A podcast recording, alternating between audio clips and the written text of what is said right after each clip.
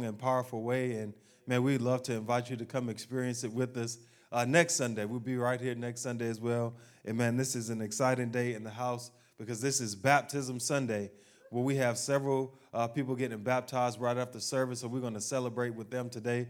So, man, we have a lot going on today that we're excited about, and we're glad that you're tuning in with us. Man, has everybody had a great week so far? Everybody had a great week so far? That is awesome. That's awesome to hear. It's always good to have a great week because, you know, usually you don't want to tell people you had a bad week.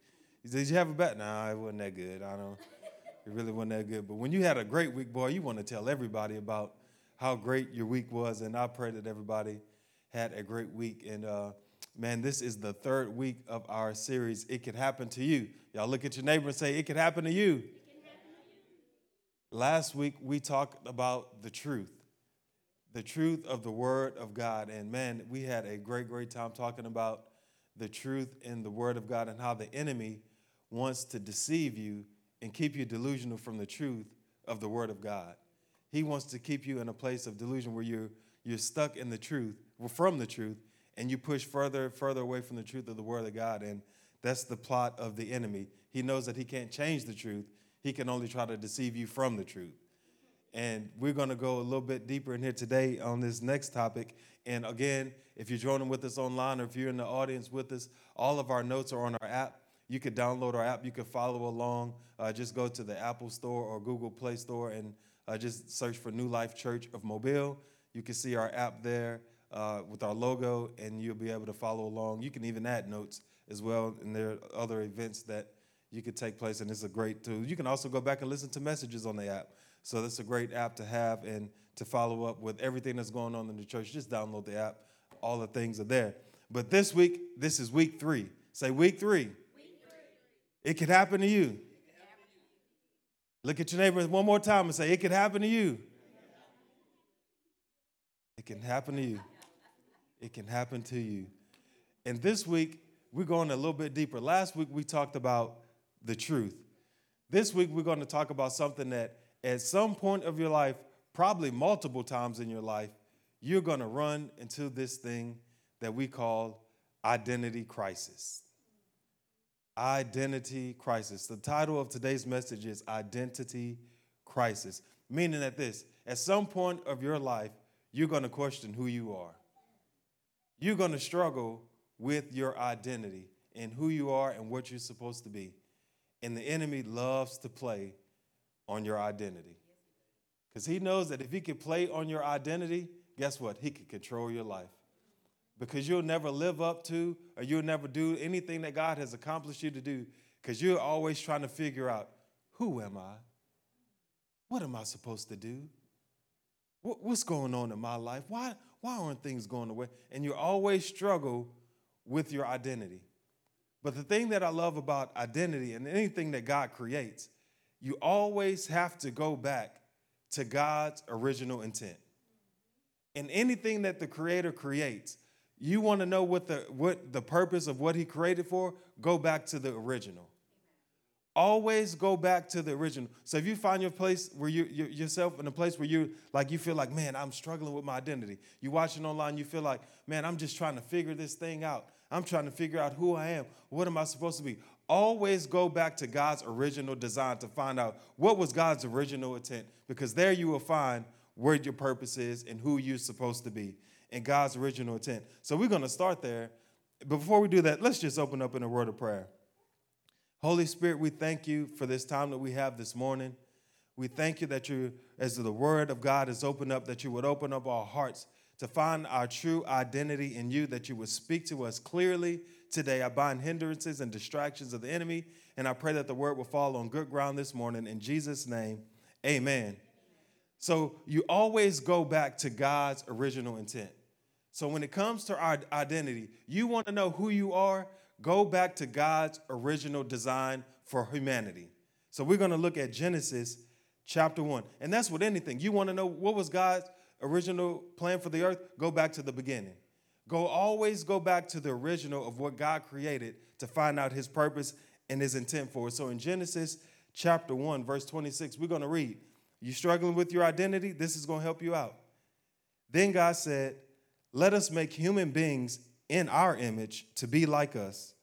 They will reign over the fish in the sea, the birds in the sky, the livestock, all the wild animals on the earth, and the wild animals that scurry along the ground. So God created human beings in his own image. In the image of God, he created them, male and female, he created them. Then God blessed them and said, Be fruitful and multiply, fill the earth and govern it. Reign over the fish in the sea, the birds in the sky, and all the animals that scurry along the ground. So in these two, these three verses that we just read, we see God's original intent for humanity. He's, we see who your identity in Christ is supposed to be. There's three things that stood out to me in this passage about God's original design for every person that walks this earth. There's three things that stood out to me. The first thing in verse 26 is this it says, God said, Let us make human beings in our image to be like us. That's the first thing. God has called you to be like Him. When it comes to your identity, who am I supposed to be? You're supposed to be like God. God has called you to be like Him. You say, so what does that mean? That means you have to learn His nature. That means you have to learn His ways. That means you have to get into relationship with Him so you can become more and more like Him because He originally created you to be just like Him. That was His original design for your life, for all of humanity, for your identity. Who am I supposed to be? Be like God. You say, Oh, I'm supposed to be like myself. No, don't be like yourself. Be like God. Because the more you like yourself, the more you're getting away from God because you're getting in your flesh. Because we're born into a sin world. But God says his original design was for us to be like him. So if you're struggling with your identity, who am I supposed to be? Be like God. That means that there's going to always be a journey in your life where you have to say, Am I pursuing to be more like God? And if I'm not pursuing to be more like God, then guess what? You're always struggling your identity because God's original design was for you to be like Him. Amen. You watching online? God's original design was for you to be like Him.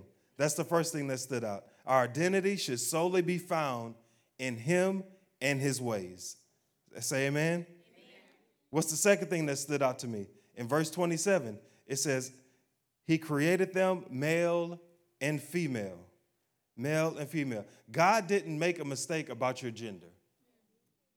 It says He created them male and female. And boy, does the, uh, the enemy do a great job on this generation of playing with people about their identity in their gender. It says that He created them male and female. There's, no, there's, no, there's nothing else. Male and female. And that is clear identity that God has spoken to us to say who you're supposed to be. So don't say God made no, God didn't make a mistake. He says he created them male and female. So we can take identity in the fact that who did God create me? Did he create me to be a male? Then I'm a male. Did he create me to be a female? Then I'm a female. And your identity is right there. But the enemy, and we're going to talk about this a little bit later, he loves to play on your identity. Because if he can get you away from God's original intent, guess what? You'll struggle your whole life with who you are. What am I supposed to be? How did, did God make a mistake? But why do I feel like this? He created them male and female. He did not make a mistake about your gender. You're exactly who you're supposed to be. Amen? Amen? Third thing that stood out in verse 28, it says, Be fruitful and multiply, fill the earth and govern it, reign over the fish in the sea, the birds in the sky, all the animals that scurry along the ground. What is this? Be fruitful and multiply. That's a clear directive. That's the plan. Be fruitful and multiply. How, well, how do you do that? Seems like you got to come together and do some fruitful, be fruitful and multiply, right? To me, that speaks of marriage. That speaks of the union of, of when a male and a female come together, because you can only fruitful and multiply when you have two of the opposite sex. So God says, be fruitful and multiply. That is a clear indication of your identity. What am I supposed to do? Be fruitful and multiply. And do what? Fill the earth so that you can fill the earth with other human beings that go out in God's image to tell others about Him, to become more like Him. So uh, God has created all of us to be fruitful and multiply, to go out and spread the word so that anyone that we create and anyone that we come in contact with is to create more people to be more like God in His image. Be fruitful and multiply. A clear directive. But guess what the enemy does? You can't do that. You, you can't be fruitful and multiply. You, you don't have it, you don't have what it takes. You don't know enough. And then you get, well, what am I supposed to do? How can I be? I don't even have a spouse. I don't, there's no one. And you get all caught up in and all these things in your idea. Well, nobody's gonna love me. And you can come up with all these excuses. And guess what? Now you got identity issues, and now you can't f- fulfill the directive, be fruitful and multiply, because you're so stuck on who am I? That one, that questioning it, identity crisis. Who am I? Who am I supposed to be? But he's given us three things that we're supposed to do. He's called us to be like him. He's created us male and female, and he's called us to be fruitful and multiply. And the enemy knows this one thing he can never create anything new, he can only pervert what God has already created. The only thing the enemy can do is pervert and twist what God has already created. So, what he does is he plays on that and tries to get you to say, well, this is what God says, but let's just twist it a little bit to make it suit your needs. Let's just, let's just twist it a little bit so it can help you make life a little bit easier. But what he does is he gets you in a place of confusion and delusion with your identity that you struggle so much that you get further and further away from God's original design and truth, that you find your place in such darkness that you don't know what side is up or down. Because why? Because he's pushing you further and further, further away from the truth because he's deceiving you in your identity. He knows that, hey, I can't, I can't change God's original design, but I sure can pervert it. I sure can make them confused in it. I can I sure can bring some little some some situations and some circumstances that happen in their life that can cause them to question, did God make a mistake when he created me? God, why'd you allow this to happen to me? And we've all experienced bad things that happen to us in our life. And they're not all things that God allowed. It's the sin factor of this world. But the enemy will play on that to mess with your identity, to cause you to have an identity crisis for the rest of your life, for you to struggle with who are you? But I want to make it very clear today God did not make a mistake with you. Amen. You are loved by God, He loves you, He honors you, He respects you, He wants to care for you, He wants to provide for you. He wants to do all the things that you feel like he should do. God wants to do those things, but the enemy is a, master at deceiving you to make you feel like God doesn't care. So I want to read two verses today to encourage you. These are God's thoughts towards us. So when you read this, I want you to read this as God is speaking directly to you, all right? This is God speaking to you. In Psalms chapter 1 Psalms chapter 139 verse 13. It says, "You made all the delicate inner parts of my body and knit me together in my mother's womb. Thank you for making me so wonderfully complex. Your workmanship is marvelous. How well I know it. You watched me as I was being formed in utter seclusion as I was woven together in the dark of the womb. You saw me before I was born. Every day of my life was recorded in your book. Every moment was laid out before a single day had passed. How precious are your thoughts about me, O God? They cannot be numbered. For God to write this about you, that has to say that He has a purpose and a plan for your life. For God to say such things like this, it means that He has great interest in your life and who you are and who you're supposed to be. Because if He didn't, why would He write that? He is so intimately in love with you. All he's doing is longing for you to just say, just come be with me. Find your identity in me. Don't, don't find it in anything else. Just be it made in my image and just find security in the love that I have for you. But because we push God away so much, we struggle with our identity. And these words that we say, that, that's not real. I've never, what you just read, I've never experienced that from God in my life. It's because the enemy has played with your identity to make you feel like you're not worthy identity crisis. He plays with your identity to make you feel like you're not worthy. Jeremiah 29 11. For I know the plans I have for you, says the Lord. They are plans for good and not for disaster, to give you a hope and a future. To give you a future and a hope. God has a future and a hope for you. Say, God has a future and a hope for me. For you. Don't let the enemy deceive you to make you realize that, that uh, to think that God doesn't have a future and a hope for you because he does. You watching online, God has a future and a hope for you, and it's for good and it's not for disaster. But the enemy will try to deceive you to make you feel like your whole life is nothing but a mess. See, you can't get anything right. You can, every time you try to put one step forward, you take three steps back, and you're still trying to figure out who you are. That's what he does. He plays with your identity, and you're struggling. Oh, I don't know what to do. I try to get it together. I mean, I really try to do what I'm supposed to do, but I just can't figure this thing out. Clearly, God made no mistakes when He created you. His thoughts towards you are great, and you better believe that because His thoughts for you are so great, that the enemy knows that, and he's going to do everything that he can to deceive you to make you feel like God's thoughts for towards you are not great. What does that come in? Your identity. Because he knows if he could get you eh, caught up in your identity, in your insecurities, guess what? I got you. He plays with our identity through our insecurities. I'm short. I wish I was tall. Why, why God make me, why can't I have long hair? I got this short hair. I have long hair. Why can't I have short hair? My hair's curly. Why can't it be straight?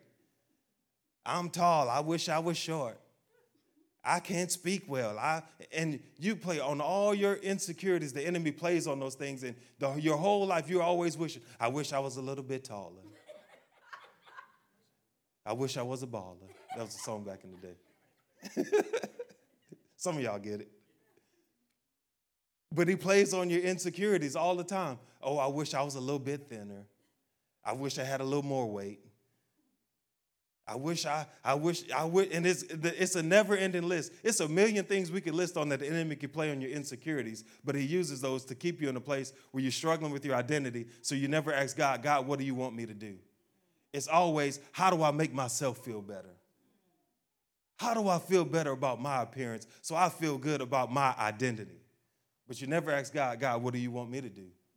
It's always about, oh, I just wish I was, I wish this changed about me. I wish I wish I didn't talk like this. I wish I was a little bit smarter. I wish I grew up over here. And why did I have to, to go over? I don't know why I went to that school. Why did my parents send me to this school? And why do I have this job? And why do I? And you, there's a million things you could come up that the enemy will play with your insecurities about.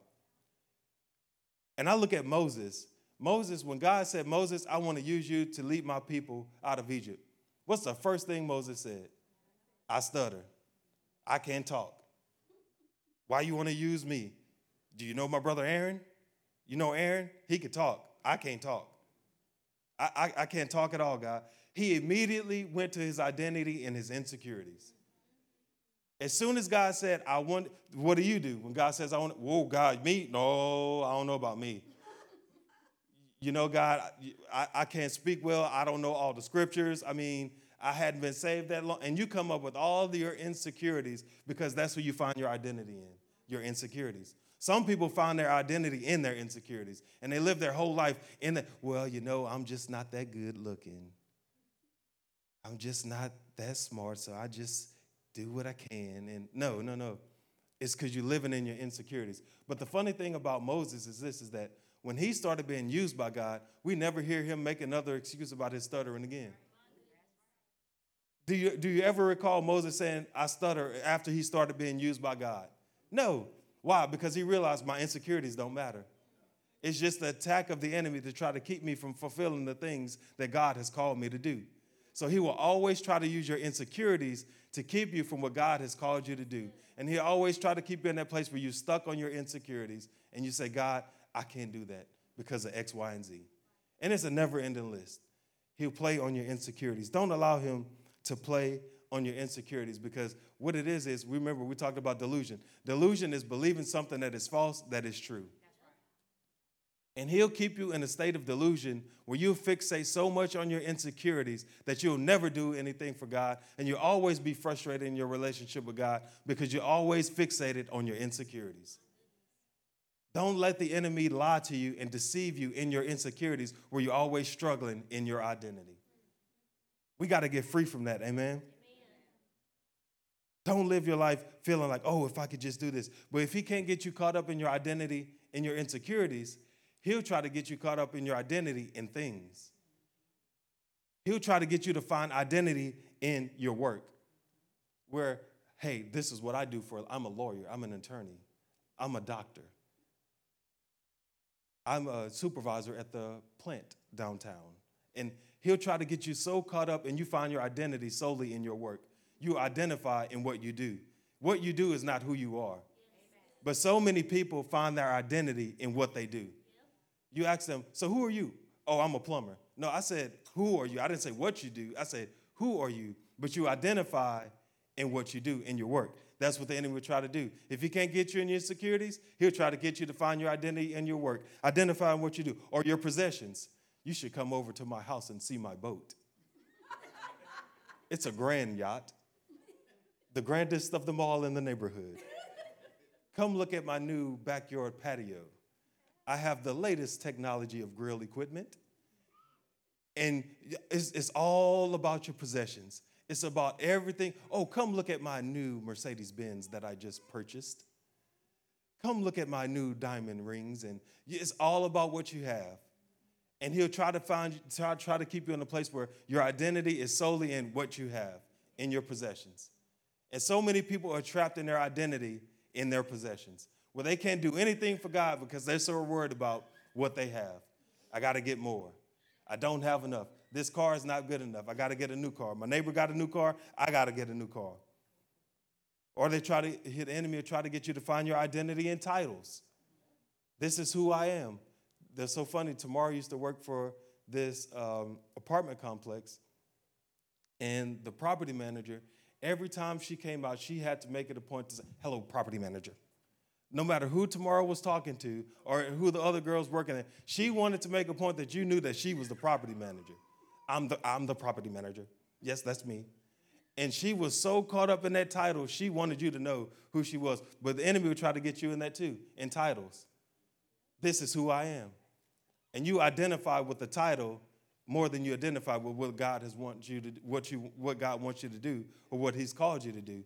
That you just solely identify with that title. Oh, I'm just if it was to be like me, say, I'm just a pastor. Okay, so are you not a husband? No, I'm a pastor. I, I let the Lord deal with my family. what kind of foolishness is that? But I can't identify with the title. I have to say, you know what? That may be a function of the title of who I am, but my identity is not found in my title. Accomplishments. He'll try to get you to find your identity in your accomplishments. Every, you ever meet people that as soon as you, you talk to them, they want to tell you everything they've done? Oh, guess what I've accomplished? And there's nothing wrong with saying your accomplishments, don't get me wrong. But when it's every time we talk and it's all you want to talk about is your accomplishments, that means that you found your identity in your accomplishments. And, that, and that's what that brings you security. That, bring, that, that, find, that you find your identity in your accomplishments or success. I'm, I'm successful. I've started my business from scratch and I did it on a I pulled up the straps of my boots and I did it all myself. Look how grand this empire is that I've built. And you, it's all about your success. Some people find their identity in their children, they get lost in their children. Everything is solely about the children. Completely forgot who they are, don't know who they are, because everything is, uh, is, is all about the kids. It's, I, little Johnny's got Little League, got to go to Little League. Becky, she's got piano, got to go to piano. And everything is all about the kids. You make life all about the kids, and your identity gets swallowed up in that, and you forget who you are and who God called you to be. Because everything is about, and I said, neglect your kids. No, I'm not saying that. But it can't be your identity solely found in that. Or habits. You get, your, I, I can't get free from this. And you identify with your habits. Oh, I can't. I just, this is just who I am. You just don't understand. I just need it. I, I just got to have it. And you get your identity gets found up in, in your habits. And this is a big one. Your identity gets found up, or the enemy tries to use you to find your identity in your gender or sexuality. What does this mean? It means that the enemy is at war with this generation against their gender and sexuality. He knows that if I can get them to go against God's original creation, I can destroy their lives. Because they will never, ever get to a place where they even think about accomplishing what God wants to do with them if I could destroy them and get them confused in their gender and their sexuality. Because they'll get so caught up and so confused in that and trying to find their identity in that that they'll run to that and they're always, I don't know who I am. If you have to try to prove who you are, that's not who you are. You don't have to prove to me, well, I'm a boy, but I identify as a girl. I'm a girl, but I identify as a boy. If you have to run around and try to prove that to me, that's not who you are. That's not, that's not who you are. And I'm not trying to be harsh. I'm not trying to be trying to be mean or the world will try to say that's hateful. That's not hateful. What it is is the enemy is deceiving people to make you think that that is okay and that it's normal. But what it's really doing is going against the creation of what God originally, originally intended. We just read what God originally intended, but the enemy is a deceiver and he's a liar, and he will make you think that anything that contradicts what the world say is, is correct and what the world say is normal is, is hate. That's not hate. We just read what the word of God says. And we know that there are people that struggle with their identity in this area, and it's a real thing. But we believe what God instituted in the marriage between a man and a woman. That God calls us to be fruitful and to multiply. And the only way that can happen is between a man and a woman in marriage. But the enemy has lied to this generation to make them feel like you can be whoever you want to be. How can an eight year old boy decide, I want to be a girl?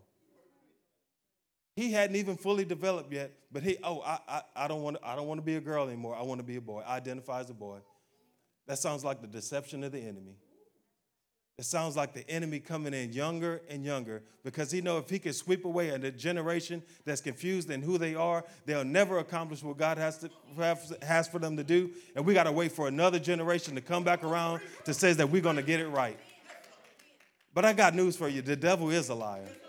And he will not have this generation.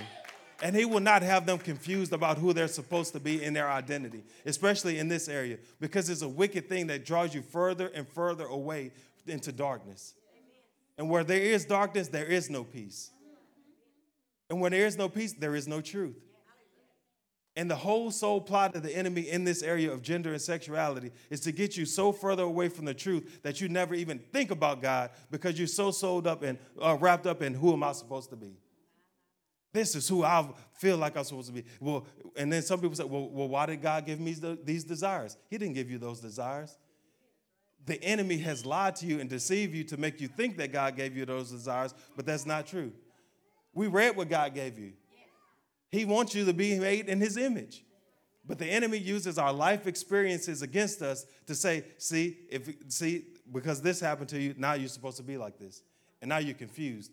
And when your, our innocence happens at a young age, when your innocence is taken away at a young age, it confuses you. And the enemy plays on that. And we know that's not right, but he's not a fair, he don't play fair. And that's why he does it at such a young age, and he's trying to confuse this generation because he's know if I can get him in this one area, they'll never look to God to see what God has, God has called them to do. They'll always be struggling the rest of their life trying to figure out who am I supposed to be? Struggling with their identity crisis. That's, what, that's the plot of the enemy. I want to read this verse in Romans chapter 1, verse 24. This is the word of God. We, we're talking about the truth of the word of God this morning in our identity. We want to bring some clarity. We want to bring some healing, some understanding. We want to bring some truth. Amen. Romans chapter 1, verse 24, it says, So God abandoned them to do whatever shameful things their hearts desired. As a result, they did vile and degrading things with each other's bodies. They traded the truth about God for a lie. The enemy, he's trying to deceive you, he's lying to you to make you feel like all the things that you've experienced that cause you to question your identity, that that is a lie, that that is the truth, that is a lie. So they worshiped and served the things God created instead of the Creator Himself, who is worthy of eternal praise. Amen. That is why God abandoned them to their shameful desires. Even the women turned against the natural way to have sex and instead indulged in, in sex with each other. And the men, instead of having normal sexual relations with women, burned with lust for each other. Men did shameful things with other men, and as a result of this sin, they suffered within themselves the penalty they deserved. Verse 28 Since they thought it was foolish to acknowledge God, he abandoned them to their foolish thinking and let them do things they should never be done. God is not giving you these desires, it's the enemy. He's trying to pull you further and further away from the truth of the Word of God that you could be doing the same things that we're reading about right now. Their lives became full of every kind of wickedness, sin, greed, hate, envy, murder, quarreling, deception, malicious, malicious behavior, and gossip. They are backstabbers, haters of God, insolent, proud, and boastful. Doesn't that sound like this generation when you try to come against them? You try to come against that, that spirit, boy, they, they boastful, they proud, and they not backing down. They're militant about this is who I'm called to be. No, that's because God has abandoned you to your own evil desires, and now you think that you're living the truth when you're really not. You're living a lie. They refuse to understand, they break their promises, they're heartless and have no mercy. They know God's justice requires that those who do these things deserve to die, yet they do them anyway. Worse yet, they encourage others to do them too. They encourage others to do them too. The enemy is out to destroy y'all. He doesn't play fair. He uses all the bad things that happen to us against us to try to get you stuck in a place where you question God in everything that you do. I know homosexuality and gender is a big topic, but it's a sin just like any other sin. But the thing about this one is it's a heart issue because it infiltrates the heart and it causes the heart to go further and further away from God and away from the truth and his original design. And it gets and it's an open door to all types of perversion, the things that we just read. You say, well, how can a, a person that was born in a, in a, in a, with both parents and everything is because experiences happen and the door is open in their lives that they experience things that causes them to get further and further away from God because of open doors. And the enemy plays on those things. He wants to use those open doors to cause us to get further and further away because he plays on our vulnerabilities. And that's where I want to land for the rest of our time together. The enemy, all I'm saying, I'm setting it up for this. The enemy plays on your vulnerabilities. Your identity, you're vulnerable to that because that's who you are. That's how you identify. And all of us in some area are vulnerable. And the enemy doesn't play fair in your vulnerabilities. So there's three ways that the enemy plays on your vulnerability against your identity. I'm going to give you those three things. You can write these down. The first way the enemy plays on your vulnerability against your identity is in seasons. Seasons. You say, well, what does that mean? I'm going to explain to you. Ecclesiastes chapter 3, verse 1. For everything there is a season, a time for every activity under the sun. Genesis chapter 8, verse 22. As long as the earth remains, there will be planting and harvest, cold and heat, summer and winter, day and night. Meaning this, through from the moment that you're born to the day that you die, there are going to be hundreds of seasons of life. Seasons will constantly change. There will never be the same. There will be seasons where you're going to grade school. That's a season. You're going through, you go to college. That's a season. In your singleness, that's a season. When you graduate college, that's a season. You start a new job, that's a new season. You move to a new state, that's a new season. You get married, you have kids, you you go you widowed or whatever the case may be. There's all these different seasons of life that are constantly changing. And guess what? The enemy plays on our vulnerability in seasons.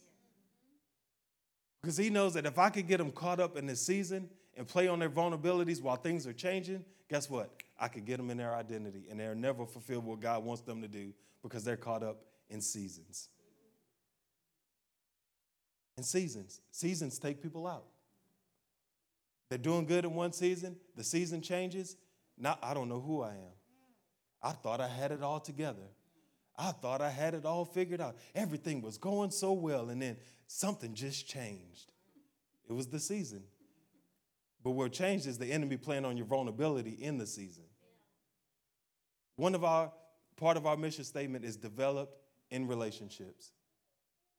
And the thing that I've realized in my life is this when seasons change, I need to be in relationships with people that are consistent and continually growing in their relationship with God. Because when seasons change in my life, I need to know that I'm surrounded by people that if I get off, they can help me get back on course. But if you're not connected with people that are consistent and, and growing in their relationship with God, when seasons change, you will never know what to do or who to run to, and you always find yourself, what am I supposed to do? Because you don't have you hadn't developed yourself in relationship with other believers. But when you develop with other believers, when seasons change, they can say, Hey, I, have noticed something's been different about you. What's going on? And they can talk to you and help you walk back to get back on course because you're walking through a difficult season. But if you never connect yourself with people like that, then guess what? When seasons change, you will always feel alone. And the enemy will always play on your vulnerabilities. Oh, you don't, nobody cares about you. See, nobody cares about you. There's, there's no one in your life that you could talk to. See, you can't trust people because they, they're there for you one day, then they're gone the next. And he plays on your vulnerabilities when seasons change. And now you've caught up in the place where you're like, well, what, who am I? Why doesn't anybody care about me? You have to develop in relationships with others. See, when seasons change, it's important that you know that your identity is found in Christ and not the season. Our identity is always found in Christ and not the season. Seasons will always change, they will always change. But what happens, the enemy plays on your vulnerabilities and says, you have to stay in this season, even though the season has changed. So that's why some people can stay in the glory days and they never change. They never grow because they're stuck in a season that has already passed. But, eh, but seasons can become roadblocks. Oh, I remember in 88, God used to move like this, and He used to move in the church. Well, I'm great what God did back then, but what is He doing now? But you're stuck in past seasons and you can't move forward because seasons have caught you. And now you're vulnerable because you're like, oh, this was a good season. I can't let go of that season. But that season has changed. And the enemy can use that vulnerability as a roadblock to keep you from growing in God because seasons, they change. Don't lose sight of who God has called you to be in that season, that you don't forget that it is just a season. God is trying to work something through you in that season to get you to another season. And that's why your identity has to be found in Him and not the season, because they will constantly change. Seasons will constantly change. Your identity has to be found in Christ, not the season. Because when the season change, you can't just say, I'm stuck in the season. This is me. No, no, no. Now I have to change with the season. But if your identity is not in Christ, you always get stuck in past seasons. There's people that I know that's still living from hurts and rejection for things that happened 10, 15 years ago. First thing they talk about when you talk to them, like, bro, that happened 10, 15 years ago. That's that is whatever you're talking about doesn't even exist anymore. But they can't get past those seasons because they so stuck in that. And their identity is caught in past seasons because the enemy uses your vulnerability in seasons. Don't let them do it to you.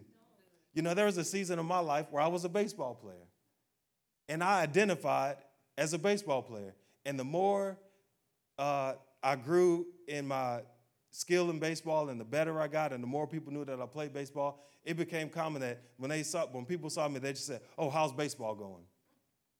Like they didn't care about anything else in my life. They, I was just the baseball player. But what happened to my identity was this is that I stopped caring about everything else. And I started identifying as the baseball player. So school was never really hard for me, but because I cared about baseball, my identity was that I stopped caring about school.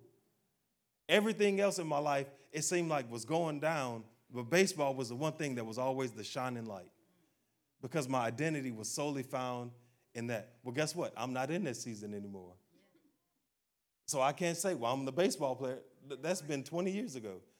I'm not a baseball player, but what if you what if I was a pastor but I'm still chasing baseball dreams? How would that be for you guys? It's like, Pastor, that season is over. It's time to move on. You, you, you had a great run, but, but, but, but what happens is I could have gotten so caught up in, but people recognized me and people knew who I was and I had articles about me because back then the paper was big. You get your name in the paper, that was huge. And, and they had art. Do you know? Oh, I did awesome things and this is the season. No, that season is gone. It's past. It was great. I love that season, but that season is over. And it's funny, since we moved back to Mobile, every time I meet someone from Tamara's past, the first thing they always say, oh, she was a great dancer. Oh, Tamara, oh, there's nobody that danced as graceful as Tamara. She, and I'm thinking in my mind, okay, well, she's not a dancer anymore. That was in that season. And she told me when she moved to Baton Rouge, nobody knew that she was a dancer. But in Mobile, everybody knew her as the dancer. So every time she came around, people wanted her to dance. Well, guess what? That season has changed. She's not a dancer anymore. But people still want to identify you with past seasons. That's what you used to do. No, that's what, yes, that was in that season. I'm not that person anymore. But the enemy will use your vulnerability to say, see, people just recognize you for what you used to do. Vulnerability. See, you used to do that. You, you, God used to, you remember when God used you powerfully in that season? Oh, yeah, He did. And now your vulnerability, He's got you. Now you're stuck in seasons. You can't move forward. You stop growing because you're caught in the season that the enemy is using your vulnerability against. So He uses seasons against your vulnerability for your identity. That's the first thing. Second thing He uses your vulnerability against your identity is assignments. So seasons change, but assignments change also. There's so many things that you could do for God, but they constantly change. God would not always call you to do the same thing in every season. But the greatest example of a person that fulfilled every assignment is Jesus. He fulfilled every assignment that God has called him to accomplish, and he did it with excellence and with great joy. And I love this passage in John chapter 17, verse 1 through 5. It says, After saying all these things, Jesus looked up to heaven and said, Father, the hour has come. Glorify your Son and give him glory back to you, for you have given him authority over everyone. He gives eternal life to the one you have given him, and this is the way to have eternal life to know you, the only one true God, and Jesus Christ, the one you sent to earth. I brought glory to you, I brought glory to you here on earth by completing the work you gave me to do. Now, Father, bring me into the glory we shared together before the world began. Jesus knew that he was about to accomplish the greatest assignment of his life. But notice what Jesus did not say. God, you know all these people that's following me around? Everywhere that I go, thousands and thousands of people are following me to hear me speak. Can we do this a little bit longer? Can, can I reach a can I just reach a few more thousands of people? Because you see all these people that are following to hear my voice and hear my word. That's what we do. We try to hold on to assignments. But Jesus said, No, I'll let go of that assignment because I want to do everything that you've accomplished and you called me to do. So if you call me to a new assignment, guess what? I'm going to fulfill that assignment. I'm not stuck to this one thing. But we could get stuck to one thing. No, this is what I do. This is my sole assignment. There's not one sole assignment that God has called any of us to. I've had so many assignments in the church. I remember when I first started up, I used to help. Uh, when we, we used to pray for people at the altar. I used to help catch people when they fall. I used to help set up chairs. I used to help be an usher in security. I've helped set up and tear down. I've been a pastor in the church. I've, I've done so many different assignments in the church that they've always changed. That it's like I'm not fixed on doing one thing because I know my assignment will constantly change. But the enemy will play on your vulnerability to say when assignments change, oh, you're not, they don't want you to do that anymore. They don't trust you. Why don't they ask you to do that anymore? You used to do this. Why don't you do that? And, vulnerability. Now your identity is taking a hit. And he plays on that. And now you, oh, I can't let go of this assignment because they trying to give it to the young people. They trying to give it to someone mature. They just think because I hadn't been saved long enough, I can't do this. And the enemy plays on our vulnerabilities. John chapter 19, verse 10. Jesus was confident in his assignment, and he knew that nothing was going to stop him from fulfilling everything that God had called him to do. John chapter 19, verse 10. Why did, this is when Pilate, this is the part of the story when uh, they arrested Jesus and Pilate is bringing him back for questioning. And Pilate is trying to help Jesus and get him off. And then Pilate says this Why don't you talk to me? Pilate demanded. Don't you realize that I have the power to release you or crucify you? Then Jesus said, You would have no power over me at all unless it were given to you from above.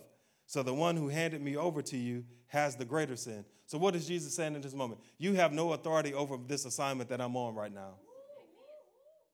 You think you have power that you can stop this, but you really can't because the only way that you could is the power was given you from above. And I know it's not, so you can't stop this. So I'm confident in the assignment that God has given me, and nothing's gonna stop that. That's what Jesus was saying. And we have to be about that on every assignment that God has given us. Devil, I'm not going to let you lie to me to keep me from the assignment that God has for me. And when the assignment change, guess what? I'm going to go to the next one. I'm not just going to stay in, and stuck in this one place where this is the only thing that I can. No, no, no. There's more assignments to be had. There's so more assignments to be fulfilled. We can't just get stuck in that one thing because Jesus didn't.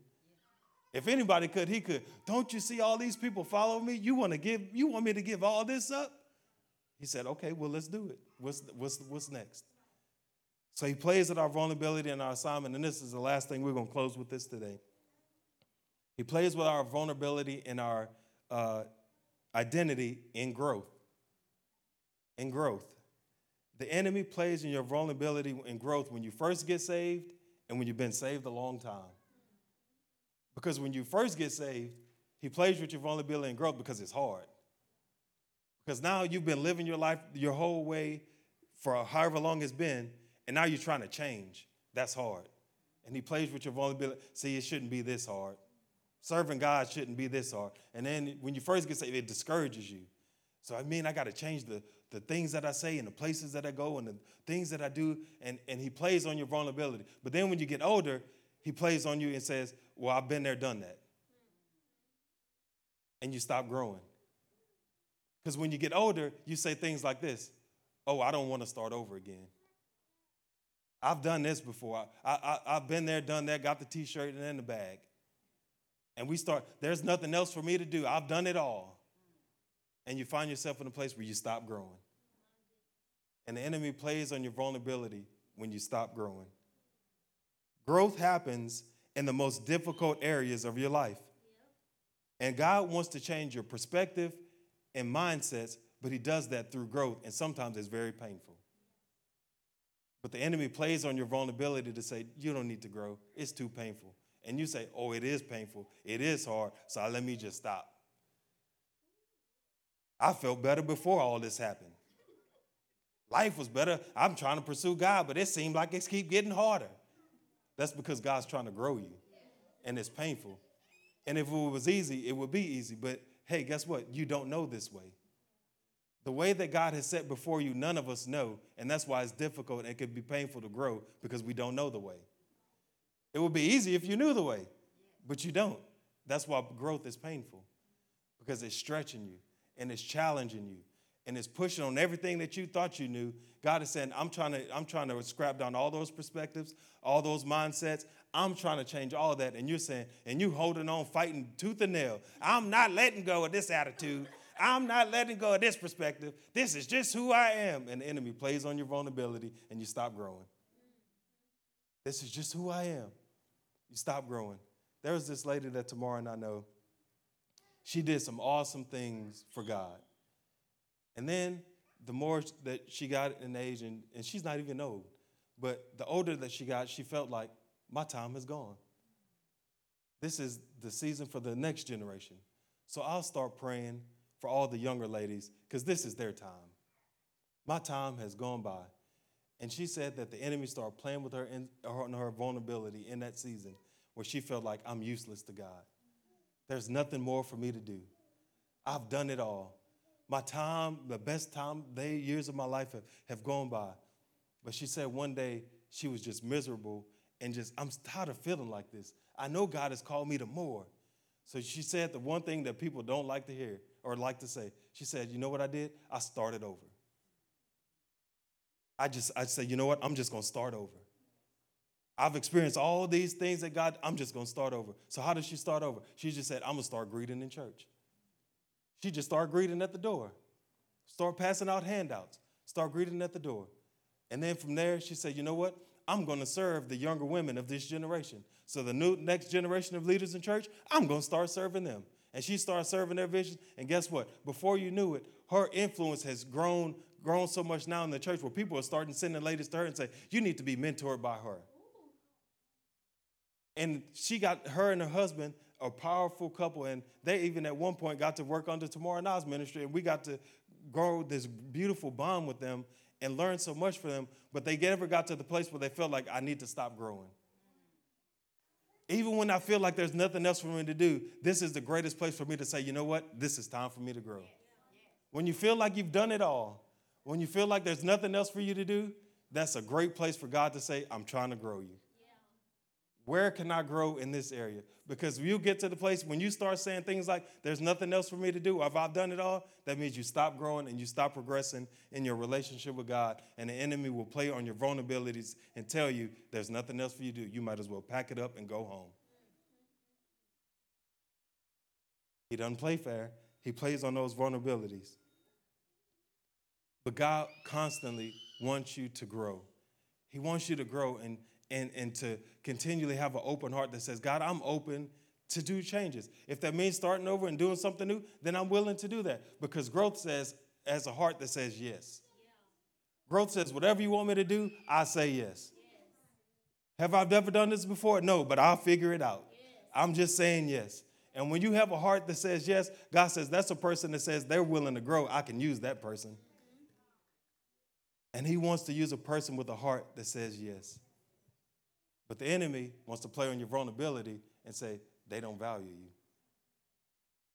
Because you look, they trying to get you to do this stuff. That's beneath you. That's beneath your calling. Vulnerability. Watch out, he's gonna play on your identity, and then you stop growing. And now you're bitter. And now you're upset. You're looking for something else to do because you feel like there's nothing else for me to do here because you stop growing and stop progressing.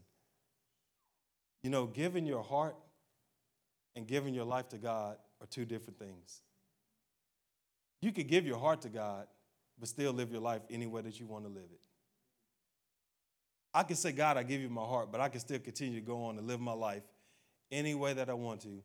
But when I say that I'm going to pursue growth, I say, God, I give you my life because I don't know this way. God, I, I, don't, I don't know this way, so I give you my life. Not only do I give you my heart, but I give you my life because I don't know the path that you have for me. I don't know this way. For me, I can't figure it out, so I just give you my life. And I say, just take control. Just I just surrender. When we have water baptism today, what does water baptism represent? It represents a physical, uh, like the, the natural decision to say, God, I surrender my life to you. I surrender. God, I just get, I, I want to grow. So if I want to grow, that means I got to surrender my life. I got to surrender my will. I got to surrender my titles, my everything. I have to surrender it all because I want to grow. So I give you my life. I want to close with this verse and then we'll pray. Matthew chapter 10, verse 39. If you cling to your life, you will lose it. But if you give up your life for me, you will find it. Clear as day. You cling to your life, you will lose it. If you give up your life for me, you will find it. There's life for each and every person in this room. You watching online, God has life for each and every one of you. There's a life worth living. There's a life full of purpose. There's a life of adventure that God has for each and every one of us. He's just willing for us to say, just let go of your life. Just surrender your life because I want to give you life. Amen. Let's pray. Lord, I thank you for the word that went forth today. That any of us that have been battling with our identity, I thank you right now, Lord God, that by the by the power of the Holy Spirit that you're coming in right now and speaking clearly to our hearts. That, Lord, that we would no longer battle in those areas, that we would surrender our lives to freely lay down to say, Lord, that I will continue to grow. That, Lord, that no longer will I will allow seasons to keep me back and to hold me back from pursuing you. No longer will I let assignments keep me back. No longer will I allow all the attacks of the enemy and not growing keep me back from you, Lord God. But I surrender it all. I lay it all down right now that you would change my perspective, that you would change my mindsets, that you would change my attitude, that you would change my ways, that you would change my life, Lord God, that I surrender it all and I re- let, let go of control right now. You know, the big problem is we don't want to let go of control. We want to dictate and control everything. But God says you got to let it go. So, God, we let go of control right now. Anything that would hinder us and hold us back from you, we surrender it now in Jesus' name. Amen. Amen. I'm going to just ask you just to keep your head bowed and your eye closed. I'm just want to give one more prayer. That's for anyone in the room or watching online that you want to surrender your life to God. We talked about laying down your life, but you realize I've never made the decision to lay down my life. And I want to give you that opportunity today. With no one looking around, not trying to embarrass anyone, this is just between you and God. If you want to come into right relationship with God and you're in the room today, I just want you to lift your hand just to acknowledge to God. Just lift your hand in this moment if you want to receive God as your Lord and Savior and lay down your life to Him today? Amen. Amen. I'm just going to ask everyone just to place their hand over their heart and just repeat this after me. Just say, Lord Jesus, thank you for saving me. I willingly lay down my life right now and I give it to you. Lord, take control. Have your way of every area of my life. I surrender to you today. In Jesus' name, amen. Amen. Come on, y'all give the Lord a hand clap of praise this morning. And if you prayed that prayer, if you're in the building, uh, in the seat back in front of you, there's a card that says, Let's connect. On the back, it says, I made a decision. Fill that out, drop it in the offering bucket on the way out. We love to connect with you. And if you're online, uh, just drop in the comment section what God did in your heart. We love to reach out to you as well. Come on, let's give it up one more time for those that made a decision to follow Christ. Man, don't let the enemy keep you in an identity crisis. Your identity is solely found in God and God alone. Amen. Amen. Well, this is Baptism Sunday. I'm so excited about this. So, if you are prepared to get baptized today, we're going to ask you just to go ahead and make your way to the back. You can follow Miss Tawana. She's going to uh, show you which way to go. We're going to get you guys set up for that, and we're going to have a good time, a celebration of baptisms in just a few moments. Amen. Y'all give them a hand clap as they make their way out.